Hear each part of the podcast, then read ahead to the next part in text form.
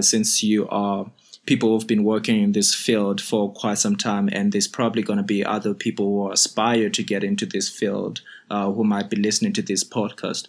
What are some of the quick, you know, um, three to five tips that you could uh, give aspiring UX designers uh, out there who want to get into this space? What should they look into? What should they study? What should they practice every day? Who should they talk to to hone in their skill and and and and be able to to become rock stars in this in this field? I think number one for me is getting out the building and just realizing that UX design is everywhere and in everything that you interact with, and just noticing different products and services and how your experiences are in the world and how you might like to tweak them and change them. Um, two for me would be um, just that old saying of like you learn when you do, so just practically doing. And uh, three for me would be to expose yourself to some awesome like-minded thinkers who you can learn from, like you, cool human beings. Yeah.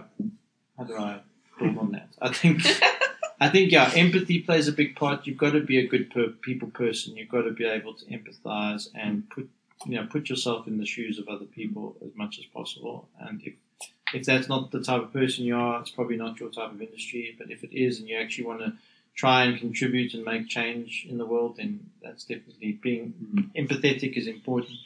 I think um, uh, being sensitive to your surroundings and being sensitive to the experiences that you go through on a daily basis, because every every time you touch any type of hmm. digital device or any every time you go into any type of retail outlet or store, you're being subjected to some type of process that is either been designed or been overlooked completely. And if you are sensitive to what you're going through, it, it makes you more aware of, of of what can change and what can't change. Generally, when you're experiencing pain in a in some type of engagement with a product or service, chances are that part of their process is broken and there's an opportunity there, whether for whether it's for you to come up with a product to can go against them, or whether it's for you to inform and, and help them improve that product or service.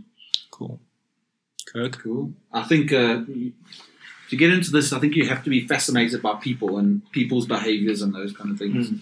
Um, if you're not, you know, if you think everyone's exactly the same, then you're probably not going to be a very good UX designer at the end of the day. I think you you need to be open to criticism because you're gonna and you have to be able to present back to people, um, not to be scared to stand up in a group in a room of you know people who who are also quite skilled and who have opinions. Okay, you need to be able to draw whatever Bianca's drawing a lot better than that, so we can have a look at it. Pineapple. Are you pineapple me or no, Nigel? just one actual. Uh, so I, I'd say you must be fascinated with people. You must have a thick skin when it comes to presenting back because not everyone's going to love your ideas, especially as a UX designer.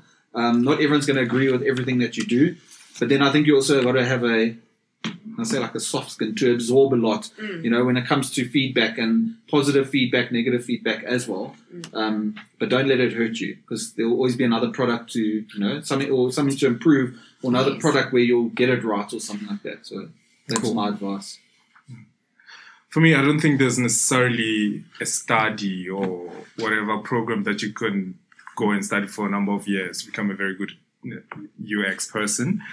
I think whatever experience that you bring into the practice could be used for the better good. But I think what separates you from others to be, like they said, the love and fascination of human behavior.